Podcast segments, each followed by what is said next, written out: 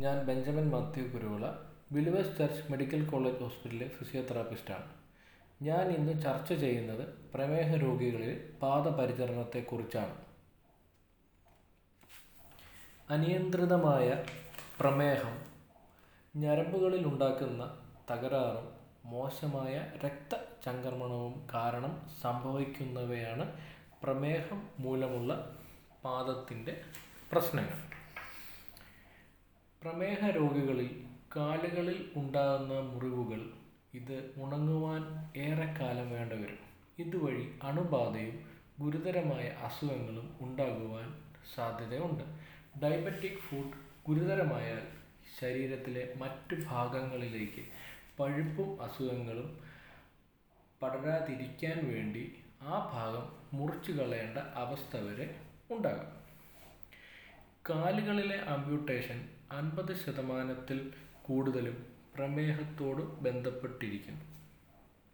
നാൽപ്പത് മുതൽ അമ്പത് ശതമാനം വരെ ആംബ്യൂട്ടേഷൻസും നമുക്ക് പ്രതിരോധിക്കുവാൻ സാധിക്കും. ഇതിനായി വർഷത്തിൽ ഒരിക്കലെങ്കിലും ഫുഡ് എക്സാമിനേഷൻ നടത്തി ഹൈറിസ്ക് കാറ്റഗറി ഇല്ല എന്ന് ഉറപ്പുവരുത്തണം അതായത് കാലിലെ രക്തത്തിന്റെ ഘടന തരിപ്പ് കാലിന്റെ ഘടനയിലുള്ള വ്യതിയാനങ്ങൾ തൊലിയുടെ പ്രശ്നങ്ങൾ ഇവയുടെ പരിശോധനകൾ നടത്തേണ്ടതാണ്.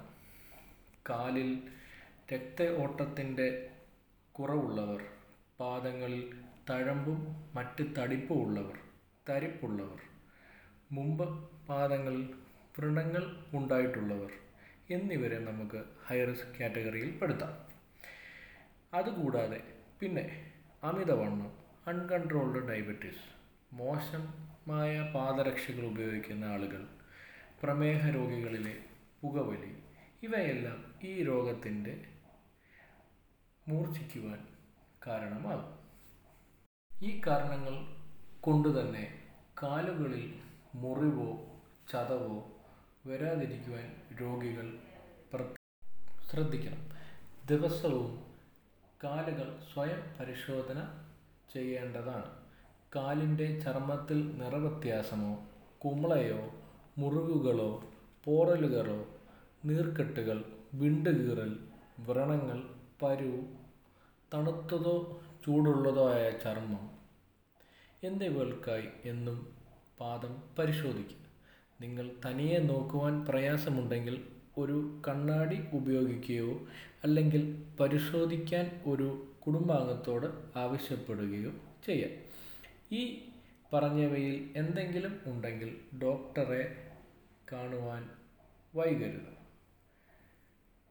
കാലുകളുടെ പ്രത്യേക ശ്രദ്ധയ്ക്കായി കാലുകൾ ചെറു ചൂടുവെള്ളത്തിൽ അല്പം ഉപ്പിട്ട് അതിൽ ഇറക്കി വയ്ക്കുന്നത് നല്ലതാണ്.